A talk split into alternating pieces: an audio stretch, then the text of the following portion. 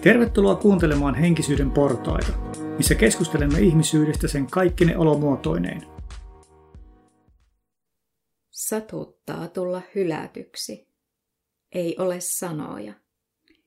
Ei voi pieni ymmärtää. Miksi ei saa turvaa ja tukea? Olenko viallinen, vääränlainen, outo ja kummajainen? En ole rakkauden arvoinen. Niin luulin ja tunsin, joka solullani. Solut muistavat, uskomukset säilyvät. Kehoni kärsii, mieleni epäilee, sieluni murenee, pirstaloituu, etsiessäni vastauksia. Annan aina palasen itsestäni, saadakseni takaisin palasen rakkautta. Kauniita sanoja, kehuja, arvostusta. Ei vaikutusta. Olen näkymätön. Olen kiltti. Olen olemassa, mutta minua ei nähdä. Vajoan ajatusmaailmaani. Seikkailen mielikuvissani. Keksin tarinoita. Satujen kaltaisia. Onnellisia loppuja. Vuodet vierii. Aika kulkee. Sisin ei pääse kuormastaan. Vanha näkymätön taakka painaa. Kierrän kehää. Eri ihmiset, samat kaavat, yritykset, epäonnistumiset. Aina uudelleen ja uudelleen. Ei ole lääkettä. Tai olisi. Läheisyys. Vastaaminen viesteihin. Huomiointi. Hyväksyntä. Luulin, että tarvitsen sen muilta, parantuakseni, toipuakseni ehyeksi, näkyväksi, kokonaiseksi. Janosin lääkettä muualta, ulkopuoleltani. Löysinkin lääkkeen sisältäni, yllätyin. Löysin kaiken läheltäni, sydämestäni, hyväksynnän, rakkauden, arvostuksen jota kehoni oli kaivannut koko elämänsä. Annan keholleni huomiota, ravitsen ja rentoutan, huolehdin ja huomioin, katson peiliin ja rakastan. Tällä tarinalla on onnellinen loppu, niin luulen ja tunnen, joka solullani, sielussani, mielessäni, sydämessäni. Tämän runon on kirjoittanut Johanna Oinonen, jolta on vasta ilmestynyt runokirja Voimaa ja valoa, joka kertoo kasvusta kiltistä tytöstä siihen omaan voimaan ja vahvuuteen. Johanna osallistui vetämään tunnetyöskentelyryhmää ja on kyllä hatunnoston arvoisesti tehnyt välillä sitä raskastakin työtä työstäen niitä omia tunteita sieltä varjosta valoa. Tämä runo ei vielä löydy tästä kyseisestä kirjasta, mutta varmasti jo sieltä seuraavasta. Jos mennään tähän teemaan, mikä meillä on nyt hylätyksi tuleminen, niin, niin varmaan meidän ihmisten perustarpeiden, jos ajatellaan perustarpeita, ruoka, juoma, lepo, liikunta – niin ohella on tarve tulla hyväksytyksi ja rakastetuksi. Mutta monestikin niin voidaan kokea jo pahimmillaan heti sen syntymänkin jälkeen niin hylätyksi tulemisen tunteita. Sairaalassa jo voidaan eristää äidistä jonnekin keskoskaappiin. Aiemmin taisi olla meidän ikäpolvella vielä, että ei saanut olla syntymän jälkeen sairaalassa siellä äidin vieressä, vaan oli erikseen ne vauvahuoneet ja äidit oli siellä omissa huoneissa. Ehkä vietiin sitten tiettyyn aikaan sinne rinnalle ruokailemaan. Mutta sitten, miten yleistä on äideillä synnytyksen jälkeinen masennus. Vauva aistii sen todella ja voi kokea jo siinä sitä hylätyksi tulemisen tunnetta, kun se tärkein ihminen maailmassa, niin ei huomioikka, puuttuu se katsekontakti ja ei vastata niihin ilmeisiin ja tarpeisiin. Lopulta niin vauva voi vetäytyä eikä edes yritä enää ottaa sitä kontaktia ja ilmasta niitä tarpeitaan. Et me ollaan tosi riippuvaisia toisista ihmisistä. Ihminen on lauma eläin. Niin, tuosta voisi miettiä, että monet meidän käytösmallit ja tämmöiset ohjelmoinnit niin tulee hyvin pitkälle no, vanhemmilta, mutta myös kauempaa sieltä meidän biologisesta evoluutiosta. Mä tuota miettinyt tuota lauma että, että mistä se oikein niin tulee, miksi ihmiset haluaa kuulua siihen laumaan miksi on niin hirveän pelottavaa vaikka, että vaikka työpaikalla, jos kahvi, kahvipöydässä keskustellaan päivän polttavista aiheista, niin olla eri mieltä kuin muut. Että siellä, jos suuri osa on jotakin mieltä, niin sitten niin kaikki muutkin loputkin yleensä sitten ainakin ei uskalla sanoa sitä omaa mielipidettä, jos on eriä, vaan sitten halutaan olla vähän kuin nyökyt, että joo, ollaan samaa mieltä, että kuulutaan siihen samaan porukkaan.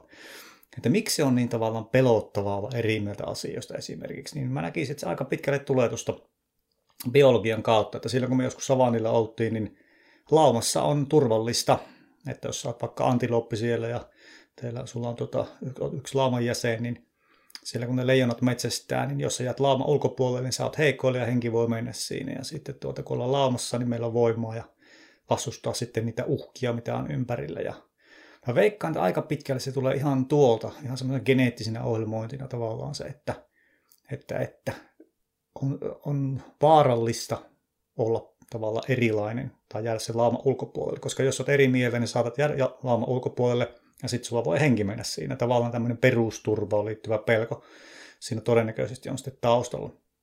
Ja sen takia ihmiset tänäkin päivänä menee sillä hyvin semmoisella primitiivisellä tavallaan pelolla, että apua, että okei, nyt on tuota mieltä, niin minunkin pitää olla samaa mieltä, koska jos mä en oo, sitten mä jään porukan ulkopuolelle ja sitten mulle käy huonosti. Periaatteessa nykyään saatellaan, niin eihän se henki nyt enää mene samalla tavalla mutta tavallaan kyllä siinä tietynlainen vaara on, että jos vaikka työpaikalla jää porukan ulkopuolelle, niin ehkä ei oteta seuraavan projektiin sitten mukaan niin helposti ja sitten voi jäädä vähemmälle töille. Ja, että kyllä siinä tavallaan tietynlainen uhka ihan oikeasti on olemassa nykyäänkin.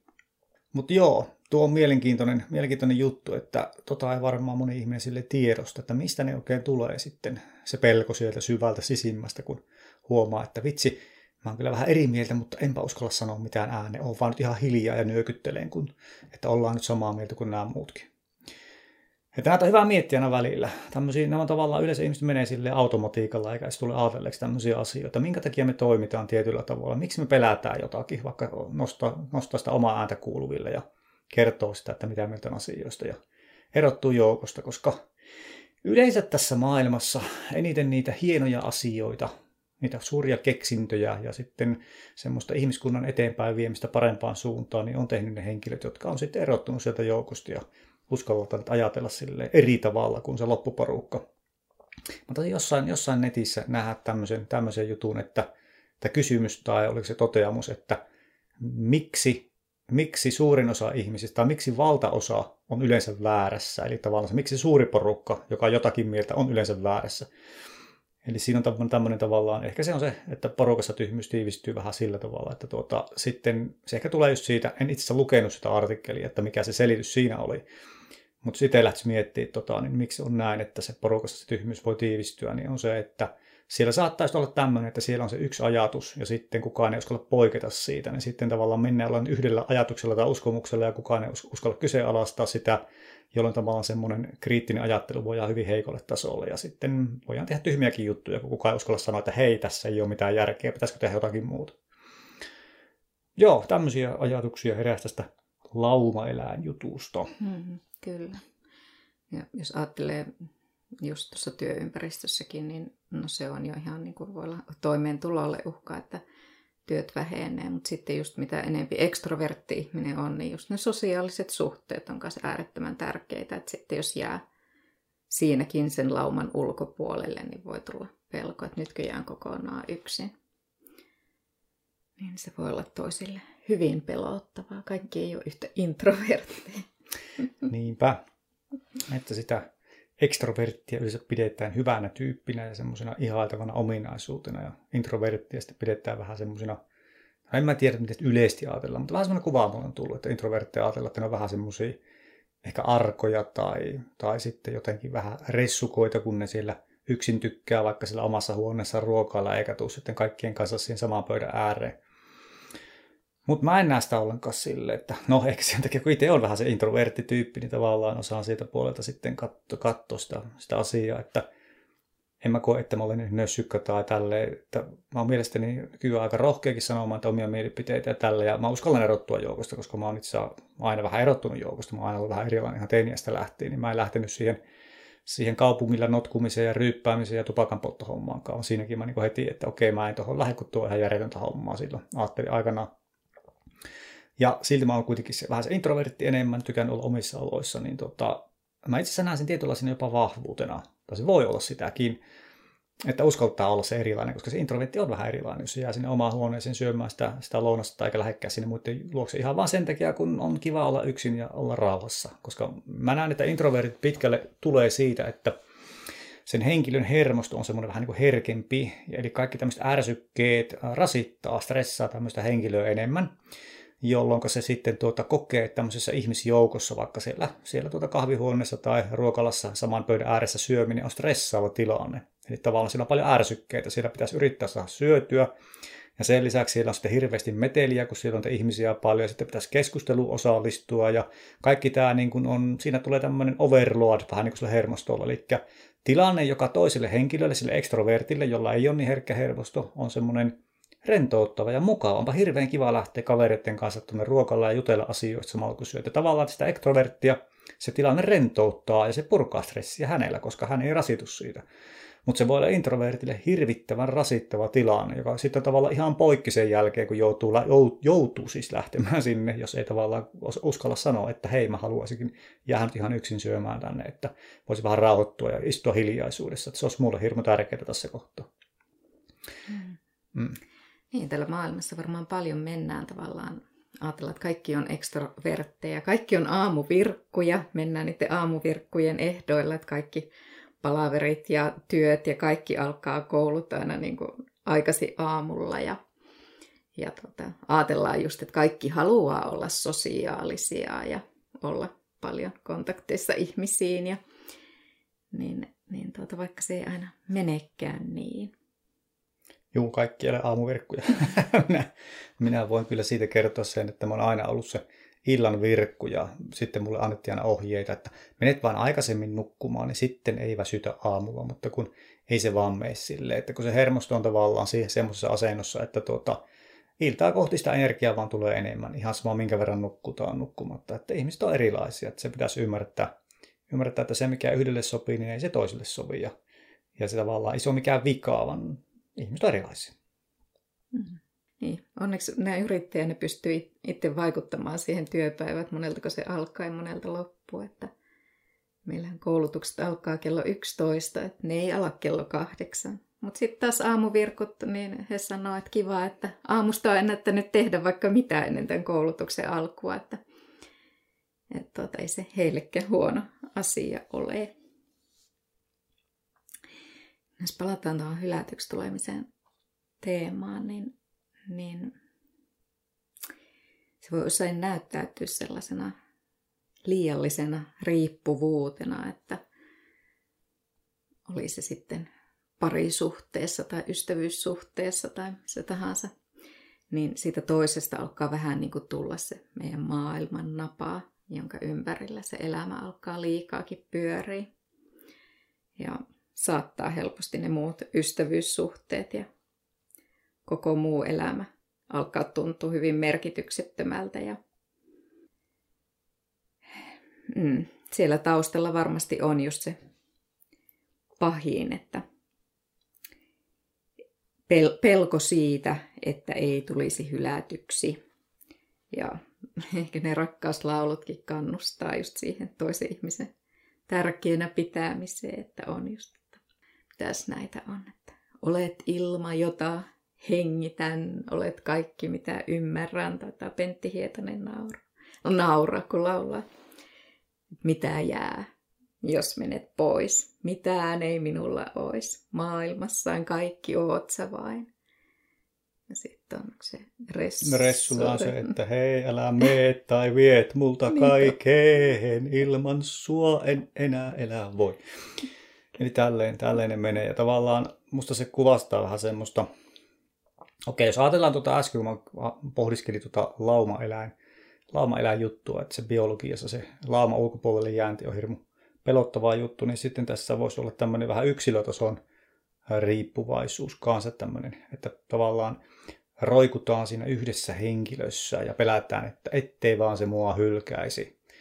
Niin tuo mä näen, että toi tuu e- ehkä niinkään sieltä biologisesta ohjelmoinnista, vaan ehkä enemmän traumaperäinen juttu voisi olla tuo, että jos olisi vaikka jäänyt sinne keskoskaappiin silloin lapsena, niin se lapsi on voinut kokea sen hyvin voimakkaasti sen, että ei ole päässyt se äitin viereen. Eli siinä on tosi suuri hylätyksi tulemisen trauma ollut. Ja se mun, mun mielestä se riittää siihen, että siitä voi syntyä sitten tuommoinen tavallaan pelko siitä, että mut hylätään. Ja sitten kun on jossakin missä tahansa suhteessa, niin sitten koko ajan siellä taustalla alitajunnassa se pelko, joka sitten ajaa siihen, että ripustaudutaan sen toiseen ihmiseen ja roikutaan lahkeessa koko ajan, että älä me, älä me, älä vaan kauanko pois ja missä sä nyt oot ja tuuthan sä takaisin. Ja koko ajan tavallaan se pelko, että niin kuin se toinen ei vaan jättäisi.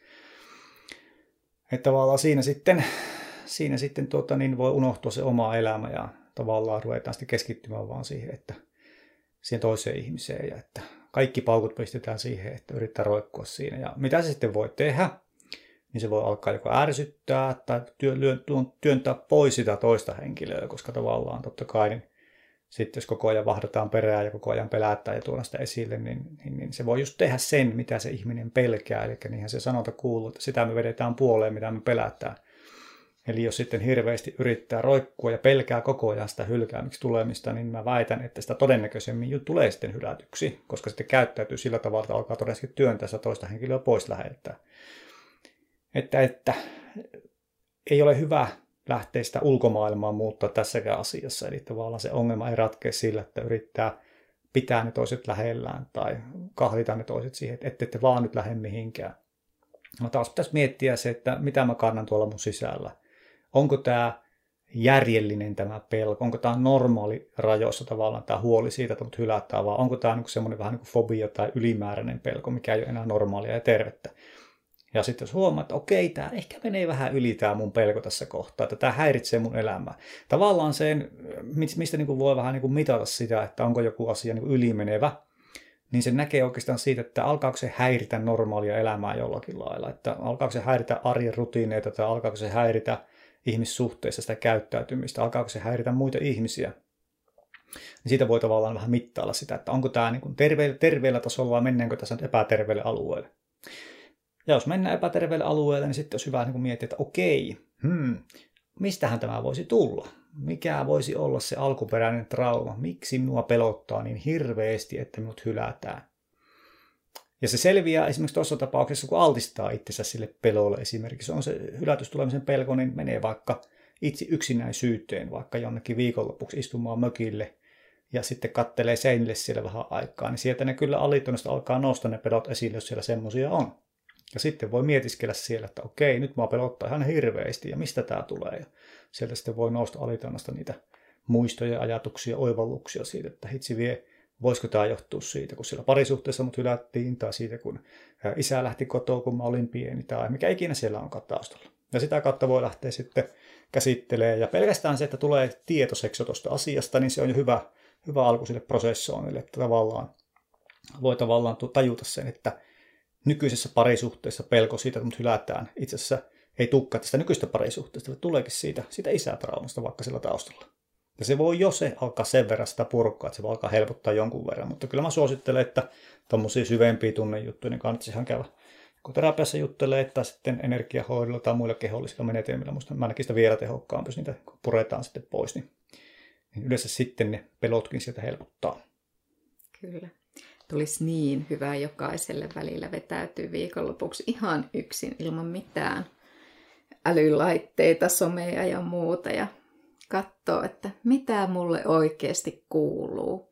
Sen voi niin tavallaan unohduttaa kaikkeen muuhun puuhasteluun ja tekemiseen, että ei kuule enää ollenkaan sitä aitoa sisintä ääntä, että mitä mulle oikeasti kuuluu.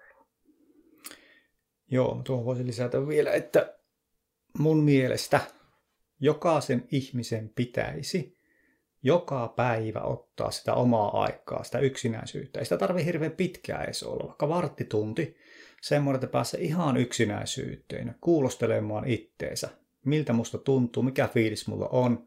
Se voi olla meditaatiohetki, se on itse tosi hyvä se meditaatiohetki, kun siinä tavallaan pääsee vähän niin kuin purkaa niitä juttuja kanssa. Eli silloin kun me touhutaan ja tehdään kaikkea hirveästi, niin meidän keho ikään kuin varastoi siinä stressitilassa niitä kaikkia stressiä ja muita. Ja silloin tavallaan se keho ei käsittele asioita. Se vaan vähän niin kuin pistää ne vähän niin kuin mato alle piiloon odottamaan sitä hetkeä, kun on sitten tilaa ja aikaa käsitellä niitä. Eli jos ottaisi päivittäin tuommoisen lyhyen meditaatiohetken tai itsensä kuunteluhetken, miksi sitä nyt haluaa nimetäkään, ja on vaan sen ajan. Ei siis, se ei siis toimi, jos räppälää kännykkää siinä, kun on yksin siellä, koska sitten se huomio menee siihen kännykkään, vaan se huomio pitää kääntää itseen ja sisimpään. Eli se, miltä minusta tuntuu nyt. Stressaako mua jokin ja sitten vaikka tekee syvää hengityksiä, vähän niin kuin rentouttaa kehoa mieltä. Ja tällä tavalla, jos päivittäin sitä tekisi, niin sitten ei pääsisi kertymään semmoisia isompia kuormia, mitä ihmiset tahtoo kertoa, kun ei tee tämmöistä. Sitten kun sitä 5 ja 10 vuotta kerää vaikka jotakin stressiä, niin sitten voi tulla terveydellisiä ongelmia tai psyykkisiä ongelmia tai kaikenlaista oirehtimista, koska stressiä on kertynyt. Eli tämmöinen päivittäinen pieni paineen purku niin olisi hirvittävän terveellistä niin minusta niin ihan kaikille ihmisille. Kyllä. Ja sitä alkaa kaivata, jos siihen tottuu, niin tulee sellainen, että nyt, nyt niin kuin on tarve sille, että hetkeksi, että jos tosiaan tarvitsee olla pitkä aika, just se 15 minuuttia, mutta että pysähtyy kuuntelemaan, että miten mulla menee, miltä tuntuu. Mulle monesti tehokkainta, jos meditaatiossa ihan vaan just sulkee silmät ja on, niin jo siinä voi tyhjentää sen pään ja tulee hirmu hyvää oloa, mutta mulle toimii monesti tuohon itsensä kuunteluun parhaimmin se, että tuijottelee jonnekin. Vesi on mulle monesti se elementti, että me kyllä ollessakin niin tuijottelen sinne järvelle tai Helsingissä ollessa merelle. Et se on mulla aina ollut jotenkin sellainen, että se auttaa niiden tunteiden käsittelyssä se vesielementtinä. Sitten toinen on se, että lähtee ihan vaan luontoon. Niin se luonto, luonto auttaa siinä kanssa. Että nousee niitä oivalluksia ja ajatuksia. Vähän niin kuin pääsisi takaisin sinne omaan itseen. Että herkkänä ihmisenä niin paljon muut ihmiset, ja kun on empaattinen, niin vaikuttaa muut ihmiset niihin omiin ajatuksiin ja käytökseen ja muuhun, niin tavallaan vähän niin kuin semmoinen nollaus, että mites, mites mulla nyt oikeasti menee. No sitten jos palataan tuohon hylätyksi tulemisen teemaan, niin kun meillä on se trauma kehossa, niin me voidaan kokea sitä hylätyksi tulemista niin ihan sellaisissa arkisissa pienissäkin asioissa. Ihan vaikka just, että toinen ei vastaa puhelimeen tai vaikuttaa jotenkin etäiseltä tai lyhytsanaiselta. Ei osoita riittävästi huomioon tai torjuu vaikka jollakin lailla jonkun ehdotuksemme, niin me koetaan heti välittömästi sitä hylätyksi tulemisen tunnetta. Ja monestikaan me ei niin kuin lähdetä ollenkaan selvittämään tai meille ei tule mieleenkään se, että miksi se toinen on toiminut niin kuin se on toiminut. Siellä on voinut olla se kiireinen päivä. Viesti on tullut kesken kiireisen työpäivä ja siihen on pitänyt näpytellä tai vaikka auton ratissa vastata siihen viestiin. Niin me ei lähdetä ollenkaan pohtimaan tällaisia mahdollisuuksia, vaan lyödään heti se leima siihen, että no niin, nyt se on hylännyt. Sitten voi oireilla niin, että suorittaa valtavasti toisten eteen asioita – vähän niin kuin pieni lapsi huuta siellä sisällä, että kelpaanhan kun teen näin paljon ja oonhan korvaamaton, ansaitsenhan sen arvoni. Ja sitten varmaan koetetaan kaikilla nostaa sitä omaa arvoa jollain hankkimalla kaikkien arvostama ammatti tai titteli, panostamalla ulkonäköön, luomalla sellainen tietty tietty tuota statuselämää. Joo, tuosta tuli mieleen, että tota, kannattaa välillä miettiä vähän sitä, että minkä takia tekee erilaisia asioita. Että tuleeko ne niin kuin omasta halusta tehdä asioita, vai tehdäänkö sitä niin kuin ulkoisen paineen tai toiveen takia, niin kuin Mia tuossa nyt äsken kertoi, että saatetaan suorittaa hirveästi, saada sitä rakkautta eikä tulisi hylätyksi. Eli tavallaan tuommoista vähän niin inventaariota siitä, että okei, minkä takia mä vaikka harrastan jotakin harrastusta, minkä takia pukeudun tietyllä tavalla, minkä takia mä teen yleensä yhtään mitään, mitä mä teen. Eli tuleeko ne vähän niin kuin sen oman, oman halun ja oman hyvinvoinnin takia, vai onko se vaan sitä, että mä teen sen takia, että mua arvostettaisiin ulkoa enemmän, jotta sitten mulle tulisi siitä hyvä olo.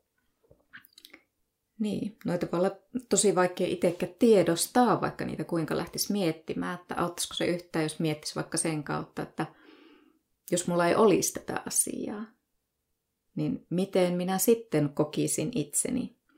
Jos mulla ei olisi tätä uutta Audia tässä alla, niin olisinko mielestäni jotenkin erilainen ihminen? Olisinko arvottomampi? Kokisinko jollakin tavalla, että mua ei hyväksytä tai... Niin ehkä sitä kautta voisi myös päästä siihen kiinni. Niin, emme siis nyt, nyt tuomitse audeja ollenkaan niin kuin autona huonona, eikä mitään muutakaan aineellista. Eli on ok, että omistaa hyvän auton ja hyvät vaatteet ja näin poispäin. Mutta tavallaan ongelma tulee mun mielestä siinä kohtaa, jos niistä tulee elämän ykkösprioriteetteja. Eli ja tavallaan sitä, että mä en voi olla onnellinen ilman tuota audioa vaikka, koska mun identiteetti määräytyy tuon Audin perusteella, koska sitten mä olen se menestynyt henkilö vaikka, josta mä saan sitten ihailua, eli sitä rakkautta, ja sitten mä olen tyytyväinen itseeni.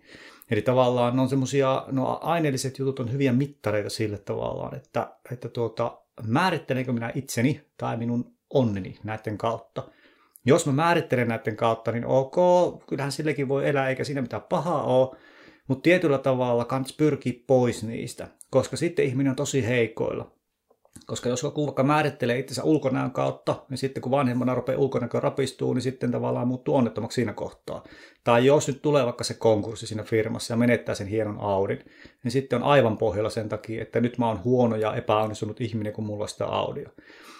Eli tavallaan se, että rakentaa sitä sisäistä hyvinvointia sinne ja purkaa niitä vanhoja pelkoja ja tämmöisiä, tämmöisiä riippuvuuksia poistaa, niin sitten pystyy olemaan onnellinen silloinkin, kun ulkoisesti ei välttämättä mene niin hirveän hyvin. Tai sitten kun tulee vanhaksi tai mitä ikinä se onkaan. Eli ne ulkoiset asiat ei pysty vaikuttaa sellaisen henkilön onneen lähellekään niin paljon, joka on tavallaan sisältä ehjä ja se rakkaus kumpuaa sieltä omasta sydämestä, kuin semmoinen henkilö, joka sitten määrittelee itsensä ulkoisen tekijöiden perusteella.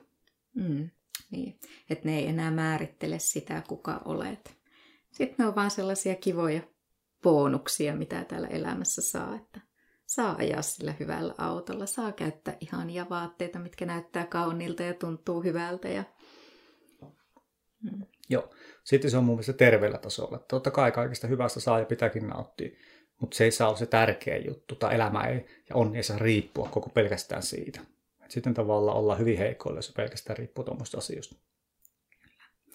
Ja sitten kun me pelätään sitä hylätyksi tulemista ja ollaan toisista riippuvaisia, niin se voi myös johtaa siihen, että me ei uskalleta näyttää niitä omia tunteita ja tarpeita, varsinkin jos ne ei ole niin sopusoinnussa niiden muiden kanssa. Me, me pahimmillaan hylätään itse itsemme mukautumalla niihin muiden tarpeisiin. Ja ollaan kilttejä ja helppoja. Tuo oli aika, aika hyvin sanottu, en koskaan miettinyt tuon kautta tuota, että jos on hylätyksi tulemisen pelko ja pelkää, että muut hylkää, niin itse asiassa sitä hylkää juuri itsensä mm-hmm. siinä kohtaa, koska alkaa elää niiden muiden toiveiden mukaisesti, niin siinä tulee hylätyksi, koska hylkää itse itsensä, joka on aika mielenkiintoinen oivallus, mutta nyt just kun kerrot tuon, niin tajusin, että niinhän siinä tosiaan käy. Kyllä taas jos peilaan niin kuin omaa itteeni, niin olen varmasti kantanut voimakkaasti tätä hylätyksi tulemisen pelkoa. Ja, mutta käyttäytynyt sitten taas niin, että on hylännyt sen toisen, että en vaan itse tulisi hylätyksi. Pelotti näyttää kauheasti niitä tunteita tai omaa herkkyyttä. Pelotti niin, että jos sattuu. Ja sen takia loin sellaisen kuoren, että mikään ei tunnu miltään. Ja varmaan sellaiset kumppanit ja ystävät pääskin pisimmälle, jotka tuli vaan kaikesta huolimatta itse varmasti, niin riippumatta siitä suojauksesta ja torjunnasta, niin sen läpi vaan, että ihan, ihan sama vaikka torjut, niin minä silti, silti tulen vaan uudestaan ja uudestaan. niin, niin tota, mm, se, sellainen varmaan toi jollain tavalla myös sitä turvaa, että ok, vaikka torjun ton toisen, niin, niin siitä huolimatta se on vielä tuossa vieressä. Ja tiedostan, varmaan vieläkin on tuota jonkun verran, että ottaa sitä etäisyyttä aika helposti. Vaikka nykyään, niin puhuukin itsestä hyvin avoimesti ja on aidosti sitä, mitä on. Niin. Mutta silti se läheisten piiri, niin se on aika pieni. Että on laskettavissa kahden käden sormilla, ei ainakaan enempää. Ja lapsuuden ystävien kanssa niin voidaan heittää hyvinkin hurttia huumoria ja ymmärtää toisiamme aivan täysin ja olla toisillemme niin täysin armollisia, että tavallaan toinen ei voi tehdä mitään, mikä veisi pois sen ystävyyden. Ja se on kyllä hyvin eheyttävää. Ja sun kanssa tietysti kanssa niin voi heittää sitä hurttia huumoria. Tai niin. ainakin minä heitän. Sinä Oletko sekin oppinut No joo, no en, en tiedä. Mä en ole niin kova, kovasti huumorimiehiä sille ainakaan mikä vitsin ehkä, koska se on vähän vakavampi kaveri. Mietin vaan kun kerrot tuosta, että tuota, toimitko Samun kanssa tolleen sitten, että työnsit minua tai, tai silleen. Alkuaikoina. Niin. Siis nykyään niin tuota, oot, oot kumppani, mutta paras ystävä, että kaikesta pystytään puhumaan, mutta tuota, mm, silloin alkuaikoina. No, no siis tuota, niin, se olit just sellainen, joka, joka tuota, et kyllä todellakaan roikkunut lahkeessa kiinni. Mutta tuota, niin, miten me oikein edes ollaan yhdessä, kun kumpikin on tavallaan vähän sellainen tuota, ei roikkuja tyyppi. Mm. No minä, joo, minä en siis todellakaan roikkuja tyyppi ollut koskaan. Eli mä tuun semmoisesta taustasta enemmänkin, että mä oon ollut semmoinen yksinäinen susi, joka pärjää itse ja hienosti tällä, eikä tarvitse ketään, mikä voisi tulla hyvinkin semmoisesta hylkäämistraamasta tavallaan. Eli se voisi tulla semmoisesta taustasta, että on hylätty ja sitten on kovettanut sydämensä sen takia, kun on sattunut sydämeen hirveästi. Ja sitten on päättänyt, että minun on pakko pärjätä yksin, että mä en tarvitse ketään, koska jos mä tarvitsen ketään, niin sitten se hylkää ja sitten sattuu. Mä oon miettinyt, tota, että onko mulla ollut tuommoista, että miksi musta on tullut semmoinen lonely rider, semmoinen yksinöinen ratsastaja, joka ei tarvitse ketään. Mutta mä koen, että se tulee enemmänkin siitä, että tota, mä olin esikoinen ja mä opin pärjäämään yksin, kun ei ollut sitä veliä eikä siskoa. Ja sitten mä olin tosi pitkään kotona. Eli mä en mennyt minnekään tarhaan, mä äitin kanssa niin kuin edelin sinne kouluikään asti. Eli tuot, ja yksikseni leikiskelin sitten. Onhan mulla sisko ja veli, mutta tavallaan mä sen ihan, ihan lapsuuden elin. Eli sitten jonnekin, jonnekin kahdeksan vaihe asti, kun mä terin sitten ihan, ihan yksin, niin tuota, varmaan siitä tulee, että mä niin opin, opin olemaan yksin ja viihdyttämään itseäni ja tuota, sitten kävin, muistan kun kävin esimerkiksi sitten tuota, niin, elokuvissakin, niin kävin sillä tavalla, että mm, katoin aina elokuvin, kun menin sinne, niin siellä kaikki muut oli aina vähintäänkin kahdestaan, joku kaveri, se kanssa menit elokuviin. Mä menin yksin sinne. Mä olin ehkä ainoa siinä, kun elokuvasalissa, kun mä kattelin ihan sitä porukkaa siellä, että aha, kaikilla mulla on kaveri, mutta mä oon, mä oon ihan yksin tässä näin. Siinä kohtaa hieman tuntui siltä, muistan se follow oli se, että okei, että olisi vähän kivempi, jos olisi muakin joku kaveri, niin, niin erottuisi tästä porukasta, että ne varmaan ajattelivat, että mä joku surkimus tai tämmöistä, kun mä oon täällä yksin, vaikka oli mulla kavereita, mutta mä vaan tykkäsin edelleen olla yksin, mutta se oli vaan semmoinen opittu, opittu malli. Eli tämmöistä mä niin itse olen päätellyt. Eli tosiaan en ole roikkunut jalassa, koska sitä, sitä, sitä ominaisuutta mulla ei ole ollut. Eli ehkä sen takia me olemme edelleenkin yhdessä, koska tuota, niin, niin, niin, niin me tultiin siihen tulokseen tässä, että tuota, jos mä olisin ollut semmoinen jalassa roikkuja tyyppi, että kun Mian kanssa tavattiin ja sitten olisin ollut, älä mee tai viet pulta kaiken, ja olisin lahkista, ethän mene ja tulethan heti takaisin ja tälleen niin todennäköisesti Mia olisi karkuun siinä kohtaa, että tuota, niin siinä olisi voinut käydä silleen, vai mitä mieltä olet? Joo, kyllä. Että mulla varmaan on tällainen ristiriitainen kiintymyssuhdemalli, että haluaa, että joku tulee lähelle, mutta sitten kun tulee, niin äkkiä juoksen karkuun.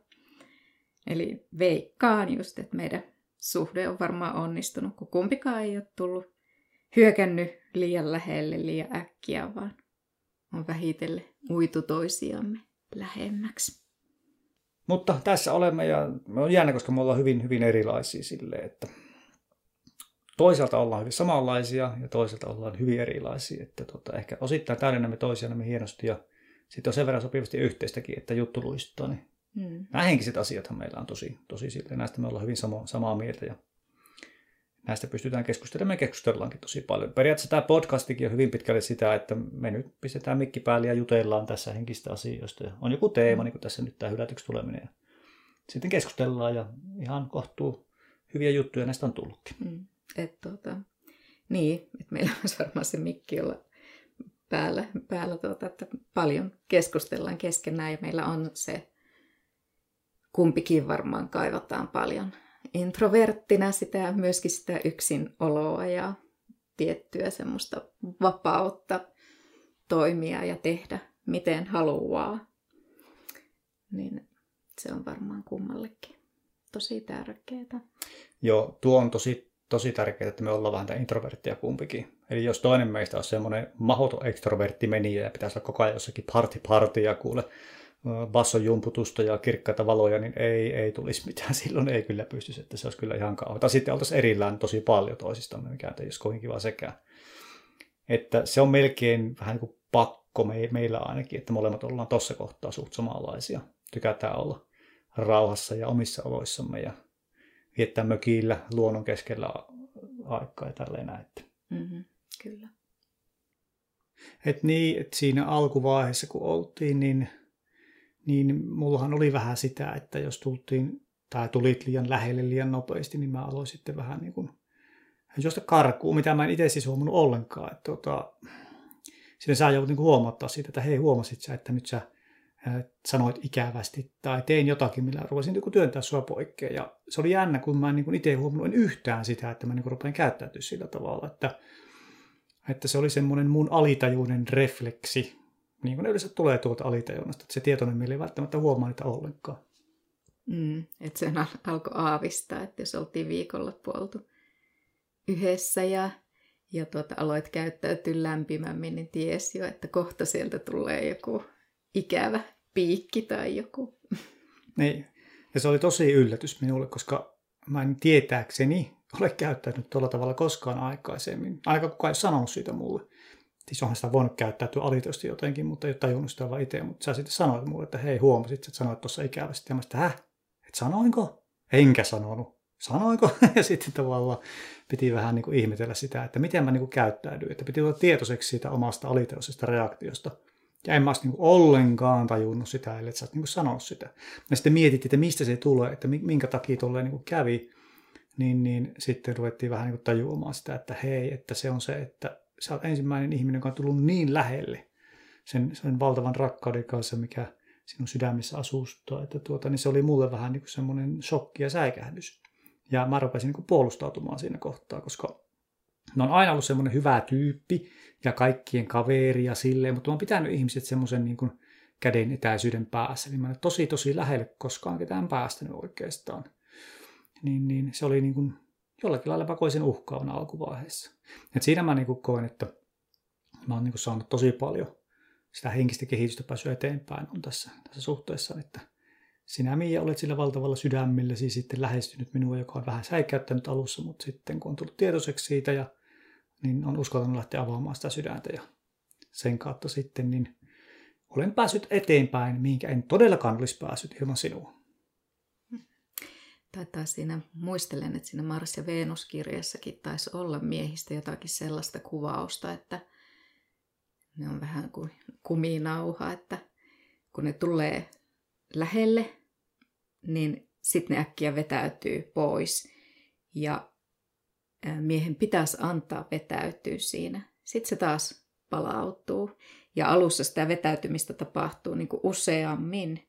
Ja sitten se alkaa jotenkin kokea turvalliseksi, että se ei enää vetä, vet, tarvitsekaan vetäytyä koko ajan aina sen läheisyyden jälkeen, mutta että nyt en muista kunnolla mitä siinä oli, mutta siinä just oli, että nainen monesti tekee sen virheen, että siinä vaiheessa kun se mies etäytyy, niin naiselle tulee hätä ja se yrittää äkkiä just saada sen miehen takaisin lähelle, koska tulee paniikki, että nyt tässä käy huonosti, kun toinen ottaa etäisyyttä. Mutta että se pitäisi antaa sen miehen ottaa se etäisyys, niin sitä helpommin se taas pääsee sieltä palautumaan takaisin siihen läheisyyteen. Joo, tuo on varmaan semmoinen miehille ominainen tapa tavalla, että se liittyy sen stressin purkuunkin, että työpäivän jälkeen, kun se mies tulee kotiin, niin se yleensä haluaa vetäytyä johonkin yksinäisyyteen tai katsoa sitä telkkaria tai mennä vuolemaan puukkoon jonnekin yksin jonnekin autotalliin tai mikä se kellekin on tavallaan se vetäytymiskonsti, että siellä se tavallaan se mies vähän niin kuin löytää sen oman sisäisen äänensä ja pystyy vähän niin kuin keskittymään niihin omiin ajatuksiinsa ja purkamaan sitä stressiä. Ja sitten kun sitä on saanut tarpeeksi sitä yksinoloa, niin sitten tulee se tarve taas päästä sinne muiden ihmisten lähelle ja sitten sitä tullaan takaisin, että tuo on varmaan semmoinen, että jos tota ei niin ymmärrä, niin sitä tosiaan voi säikähtää, että apua nyt se karkaa tuosta vierestä. Mutta jos siinä ei roiku siinä miehessä, vaan antaa sille sen ajan, niin sitten mä väitän, että se tuleekin sieltä sitten paljon nopeammin takaisin, kun se nopeammin taas saa sen tarpeensa tyydytettyä, eli saa sen, sen yksinoloajan ja oman miettimisensä tehtyä, ja sitten tuleekin tarve tulla sieltä kolosta taas ulos ja tulla niiden muiden ihmisten seuraa. Mm tuosta nykyaikana, niin varmaan tuosta hylkäämisestä niin on tullut vähän semmoista jopa ihailtavaa toimintaa, että se on jotenkin ekoa hiveilevää, kun en tarvitse ketään. Eikö tämä koustaaminen ole sellainen nykyajan ilmiö, eli että yhtäkkiä ignora, ignorataan toinen ihan täysin ilman mitään selityksiä, ihan kuin sitä toista ei olisi koskaan elämässä ollutkaan, niin on aika tunnekylmää kyytiä. Etenkin jos sen on tehnyt sen vuoksi, että se toinen ei niin kuin merkkaa mitään. Mutta sitten taas tietysti, jos tekee sen vuoksi, että pelottaa niin paljon, niin se on tietysti jotenkin vähän ehkä ymmärrettävämpää just sen takia, että no, sieltä peloista käsin toimii monesti vähän idioottimaisella tavalla, mutta ne tunteet on niin voimakkaat. Mutta sitten sitten jos se toinen ei ole merkinnyt mitään ja sen takia vaan koustataan, niin eikö sitä tota, olisi nyt kuitenkin voinut toiselle edes antaa sen selityksen. Nyt minä tarvitsen tuota päivitystä. Mä en kuullutkaan tuota termiä koustaaminen. Okay. Eli mitä se tarkoittaa kaikille, jotka eivät tiedä? No, veikkaisin, että se on tullut tästä nykyajan Tinderistä, kun teittaillaan niin paljon. Että toisilla varmaan joka illalle sovittu ne treffit eri ihmisten kanssa ja sitten saatetaan just pitää yhteyttä, viestitellä tai muuta ja sitten yhtäkkiä toisesta ei kuulukaan enää mitään. Eli se, että ei, se ei vastaa viesteihin, ei puheluihin, ei mitään. Eli se huomiota jättäminen sitten on sitä koustaamista? Mm, kyllä, ah, okay. joo. Voi poistaa toisen kokonaan jostain yhteystiedoista ja muista. Ja... Tämä, tämä on kuulemma sellainen nykyajan ilmiö. Tämä on nyky, nykyaikaa, mm. selvä. Mm. En ole tähän, tähän tutustunut. Että onko sekin sitä kertakäyttökulttuuria sitten, mikä on. Onneksi ei tarvitse deittailla tänä aikana. Se olisi tällaiselle tunnepalleroiselle kyllä liikaa, kun kiintyy aina ihmisiä ihan liikaa, niin sitten... Niinpä, siinä voisi olla iso stressi.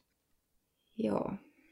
Sitten jos miettii tuota sitä kiltteyttä, niin monesti me just sillä kiltteydellä haetaan sitä ja muille tekemällä sitä hyväksyntää, että rakastathan minua, oonhan arvokas. Niin mietin, että miten me muutoin joudutaan olemaan läsnäton hyväksymisteeman kanssa. Niin niin mulla ensimmäisenä tulee mieleen, että ehkä silloin, kun elämä ei jostain syystä mene käsikirjoituksen mukaisesti. Että jos me ollaan vaikka nähty kauheasti, valtavasti vaivaa jonkun asian eteen, vaikka jonkun ammatin hankkimiseen tai miettiä vaikka parisuhdetta. Että ollaan, no ensinnäkin just se, että ollaan päästy siitä deittailuvaiheesta pidemmälle, niin sehän on jo sinällään valtava stressi, vaikka siinä onkin niitä hyviä tunteita, mutta sä oot siinä niin vastakkain niiden kaikkien omien pelkojen kanssa. ja sen toisen pelkojen kanssa, ja sitten miten ne ruokkii sitä toisen kummankin käytöstä, niin on se ihme, että syntyy edes niitä parisuhteita ollenkaan. Niin, että on päästy siitä deittailuvaiheesta siihen parisuhteeseen, sitten rakennetaan sitä yhteistä kotia, miten valtavasti nähdään vaivaa, tutustutaan toisen ystäviin ja sukulaisiin ja luodaan niitä uusia suhteita. Ja niin onhan se aivan valtava prosessi, mikä siinä käydään läpi. Itse ainakin mietin silloin, kun erosin, että, että tuntui, että se oli kaikista kauhean, että voi ei, että haluaisi niin kuin kuitenkin löytää sen parisuhteen, että en ole sellainen ihminen, joka elää sen loppuelämäni yksin. Mutta tuntuu, että ei kauheata, että miten sitä jaksaa niin kuin käydä uudestaan sen kaiken läpi, että ensin tutustua siihen toiseen ihmiseen ja se, että meillä kummallakin tulisi tunteita – Plus sitten se kaikki niin kuin toisen ystäviin, sukulaisiin tutustuminen, että, että niin kuin, oli sellainen että apua. niin, niin, niin tosiaan, niin just kun se elämä ei mene sen käsikirjoituksen mukaan, että on nähnyt sen vaivan sen parisuhteen eteen. Ja sitten joudutaankin huomaamaan, että no niin, tämä parisuhde ei nyt toimikaan tai tämä ei ole mulle hyväksi. Tai että joudutaan vasten tahtoisesti lähtemään siitä, esimerkiksi just siitä parisuhteesta tai työstä, niin sen toisen halusta, ei edes omasta halusta, vaan toisen halusta, niin se on varmasti kaikista kipeintä. Niin se voi olla ihan äärettömän vaikeaa hyväksyä sellaista tilannetta. Just sen takia, että sen eteen on nähnyt niin paljon sitä vaivaa.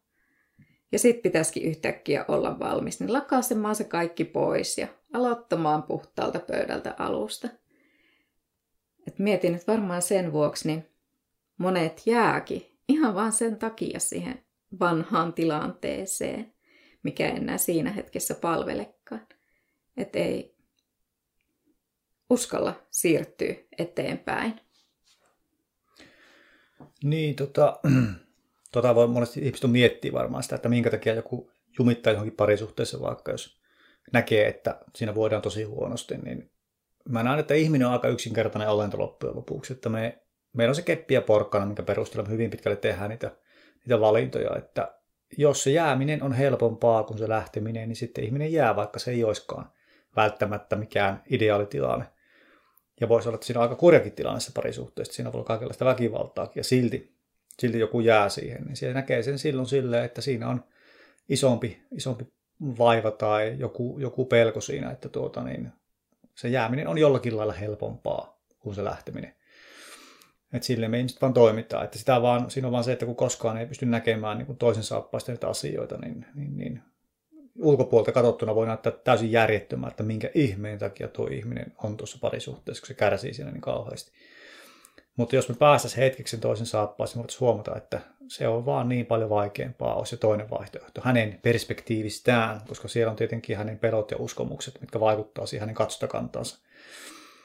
Mutta joo, että mä oon sitä mieltä nykyään, että ihminen on hyvin yksinkertainen olento, että me mennään pois, pois kipua, kipua kaihdetaan ja halutaan pois kivusta ja kohti sitä mukavaa ja sen mukaan sitten, sitten miten me nähdään ja koetaan asiat, niin sitten valitaan se vähiten kipein tai kaikista mukavin vaihtoehto sitten ja mennään sen mukaan. Mm, kyllä.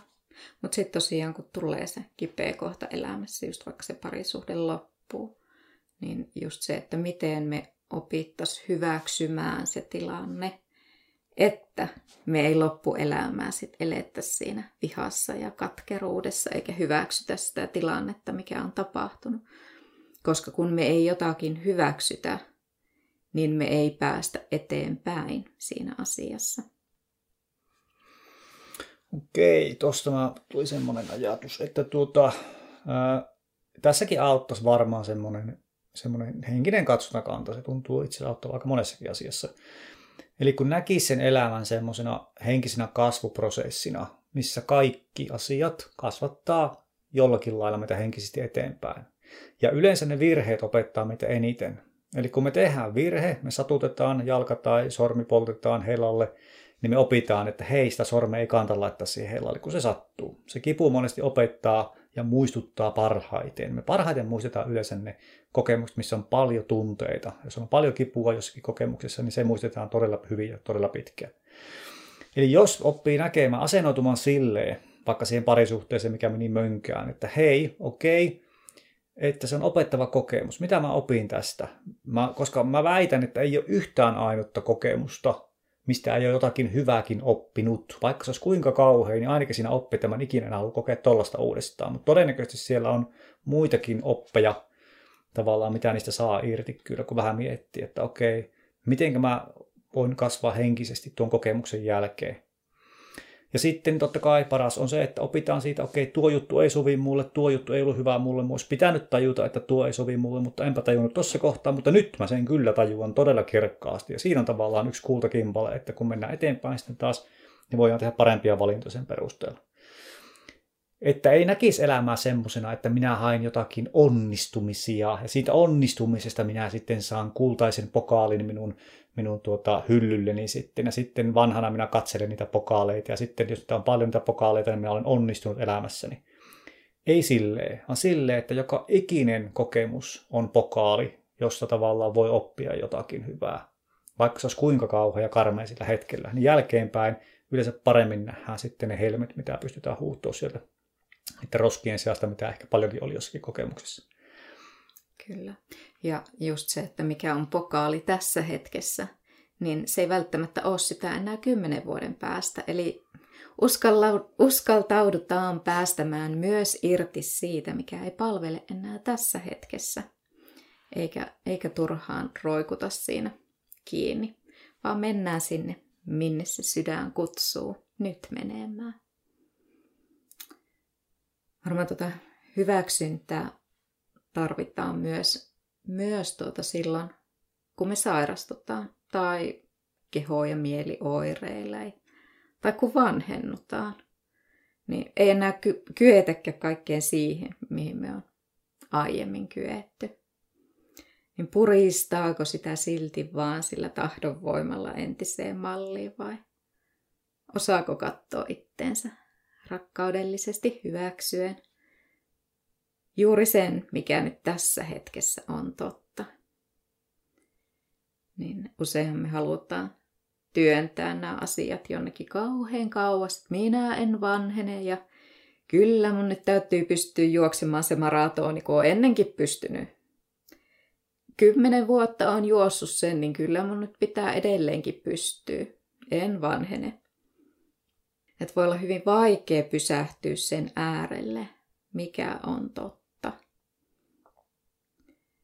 Ja usein kun se meidän keho ei toimi niin kuin me haluttaisiin sen toimivan tai se kipuilee, niin siitä vähän tulee semmoinen perheen hankala lapsi, että se perhe on se meidän koko keho, se minä, ja sitten se oireileva osa on se hankala lapsi siinä perheessä.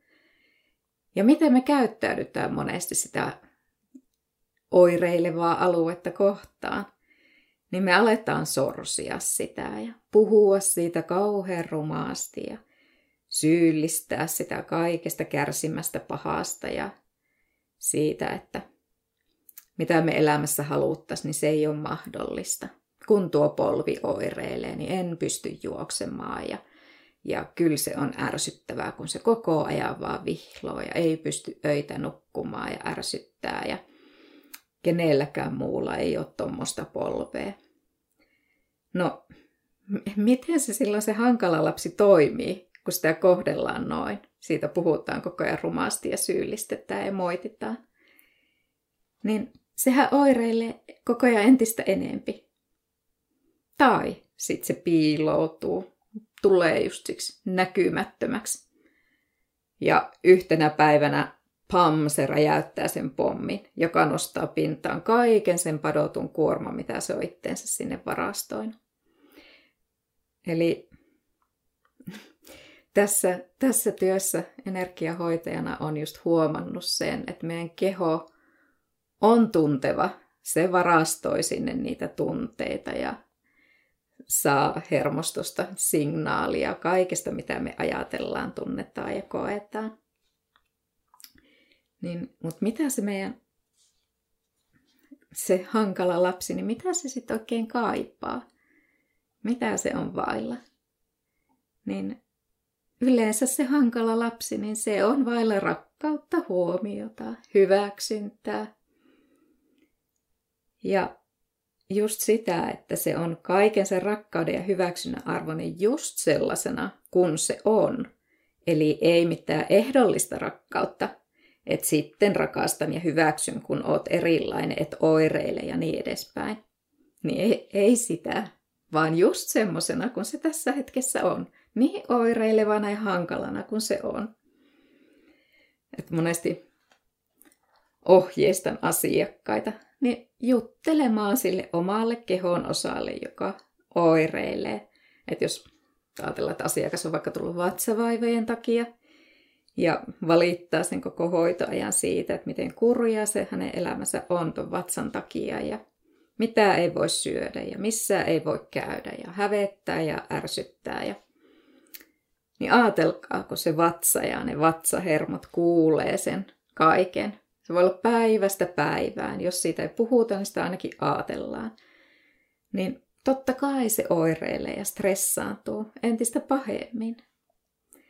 Niin ohjeista monesti asiakasta, että mitäpä jos silittelisitkin sitä vatsaa ja ottaisit vähän niin kuin sellaisen rakastavan vanhemman roolin, että kertoisit sille vatsalle, kun silittelet, että ei ole enää mitään hätää kaikki on hyvin. Ja pyytäsit anteeksi, että et ole sitä vatsaas huomioinut, että, että se on joutunut yksi ihan liian suuren stressitaakan alle. Mutta nyt se ei ole enää yksin. Nyt sä oot sen kanssa ja pidät siitä huolta ja oot sen tukena. Eihän sellaista stressikuormaa kukaan yksin kestäisi, että ei ihme, että se on oireilu. Että anteeksi kiittäisit siitä, että se on tehnyt parhaansa niillä resursseilla, mitä sillä on ollut. Ja lupaisit, että tästä lähtien ottaisit sen paremmin huomioon, etkä enää hylkäis ja tuomitsis ja haukkus ja syyllistäs. Niin, tuo voi kuulostaa ehkä jostakin vähän kummalliselle, että okei, jutellaan keholle ja mitä se nyt auttaa, sitä silitellään ja jutellaan sille mukavia, mutta ihan oikeasti kehossa on oma tietoisuus ja tuo meidän hermojärjestelmä on sellainen, että se vaan kuulee ja tuntee tavallaan noita, noita fiiliksiä, mitä me kohdistetaan sinne kehoon, että, että kun se, jos se vatsa nyt oireilee, niin se kertoo siitä, että siellä on tosi paljon jotakin stressiä ollut menneisyydessä, se hermosto on rasittunut ja sillä on tavallaan tullut sitten kaikenlaisia ongelmia, eli se on jo hyvin stressaantunut se kehon alue. Ja sitten jos sinne kohdistetaan sen kehoalueeseen tämän kaiken jo siellä olevan stressin päälle sitten tämmöistä negatiivisia tunteita, niin sitten se stressi vaan lisääntyy siellä, jolloin tavallaan vielä, vielä enemmän tulee sitä taakkaa, mitä se keho-osa joutuu sitten käsittelemään. Eli suosittelen kokeilemaan. Eli jos olet haukkunut kehon osasi tähän asti, niin kokeilepa vaikka pari viikkoa tai kuukausi, niin joka päivä jutella sille mukavia ja kuvitella se terveenä sen sijaan, että ajattelet sitä koko ajan sairaana. Vaikka se oireileekin, niin sä voit ajatella silleen, että hei, ajatellaanpa nyt silleen, että se olisikin terve, tämä mun vatsa onkin terve ja se oikein hehkuu semmoista valkoista valoa ja semmoista terveyttä hohkaa siellä se, kaikki ne solut hohkaa semmoista tervettä energiaa ja sitten sen päälle mä vielä sanon sille, sille tuota vatsalle, että kaikki on hyvin ja ei ole mitään hätää ja sä oot hieno vatsa ja toimit tosi hyvin ja kiitos siitä, kun oot tehnyt parhaas. Niin tämmöinen vähän niin kuin testi, että katsokaa vaan mitä tapahtuu. Saatatte yllättyä, koska meidän ajatuksilla ja tunteilla on huomattavasti enemmän voimaa kuin mitä nykyyhteiskunta niin ymmärtääkään. Mm, kyllä. Kuka sitä ei oireilisi hylättynä ja jos ei tule hyväksytyksi. Mm. Että näin rakkaudella niin voidaan oppia kohtelemaan niitä, niin niitä eri keho-osia kuin koko kehoamme, itseemme ja myös niitä muita ihmisiä. Me kaikki ollaan niin sitä rakkautta vailla. Ja se tuntuu meistä kaikista todella hyvältä, kun saadaan kokea, että tullaan rakastetuksi ja hyväksytyksi ja tuetuksi just sellaisena kuin me ollaan. Kaikki ne niin heikkoine kohtinemme. Kun just ne heikot kohdat, niin ne on just erityisesti jäänyt sitä rakkautta vaille ja siksi ne oireilee. Että ei tuomita toisissakaan ihmisissä niitä heikkouksia. vaan annetaan niille sitä hyväksyntää ja rakkautta. Joo, tämmöinen yksi energiahoito, hoitaja, niin tuota, joka kouluttaa myös, niin sanoi sille, että se oli jo aika vanha, vanha, vanha mies alkaa olla tässä kohtaa elämää nähnyt, niin sanoi, että, tuota, että hänestä alkaa tuntua, että, että loppujen lopuksi ainoa asia, mikä parantaa rakkaus. Ja tuota, minä olen, olen aika, aika samaa mieltä kyllä siinä asiassa, että se on semmoinen eheyttävä, eheyttävä voima. Ja sitä tähän maailmaan tarvittaisiin tosi paljon enemmän, varsinkin tässä ajassa. Tuntuu, että nyt on rakkauspuutus aika, aika kovaa. Niin tuota, joka suuntaan, niin jos mahdollista, niin singotkaa sitä rakkaus- ja hyväksymisenergiaa. Niin mä väitän, että sillä mennään paljon parempaan suuntaan kuin se, että negatiivisesti ajatella asioista ja singotaan sitä negatiivista energiaympäristöä. Kyllä. Hyväksytään toisemme just sellaisena kuin ollaan. Niin ajatuksinemme ja uskon, uskomuksimme, uskomuksinemme ja kaikkinemme. Kyllä, minä kannatan tätä ajatusta. Kyllä. Kiitos kun kuuntelit podcastiamme ja onko, onko meillä tiedossa jo seuraava aihe? Ei tarvitse paljastaa vielä, mutta onko meillä vähän viime tingassa tahtona aiheita tullut? Niin... Pulpsahtaa pintaan. Joo, nyt itse asiassa mulle tuli jo toinenkin aihe tuossa tänään. tänään tuota. Okei. Okay. Mutta tuota, joo, ehkä palataan siihen, koska nyt en tiedä, jos seuraavalla kerralla sitten tuleekin jotakin vielä tuoreempaa, niin sitten se jää jonnekin hautomoon vielä odottamaan julkaisua, se mikä jo tänään pulpsahti pintaan. Joo, meillä oli pieni kriisi tuossa, kun pari päivää sitten ei ollut mitään tietoa, mistä me puhutaan tässä podcastissa, mutta Mä sanon, että kyllä se sieltä tulee, pistetään mikki päälle, niin kyllä sitä info alkaa tulla päähän ja sieltähän ne selvisi sitten. Joo, yleensä aina tulee paria päivää ennen se, että tietää, että mistä, mistä keskustellaan. Nyt oli ihan tyhjä pää. Ajattelin, että katsotaan, tähänkö se nyt loppuu. Mutta tota, kyllä sitä nyt on pulpunut taas tässä parin päivän ajan niin mietittiin, että saatteko me se viisi jaksoa kasaan ja sitten, sitten loppuu meidän podcast, kun aiheet loppu kesken, mutta, mutta ei, ei, kyllä sieltä vielä tulee hyviä juttuja paljonkin. Kiitos kun olit mukana. Nähdään ensi kerralla. Moi moi. Moikka. Kiitos kun kuuntelit podcastiamme. Tapaamme taas seuraavassa jaksossa.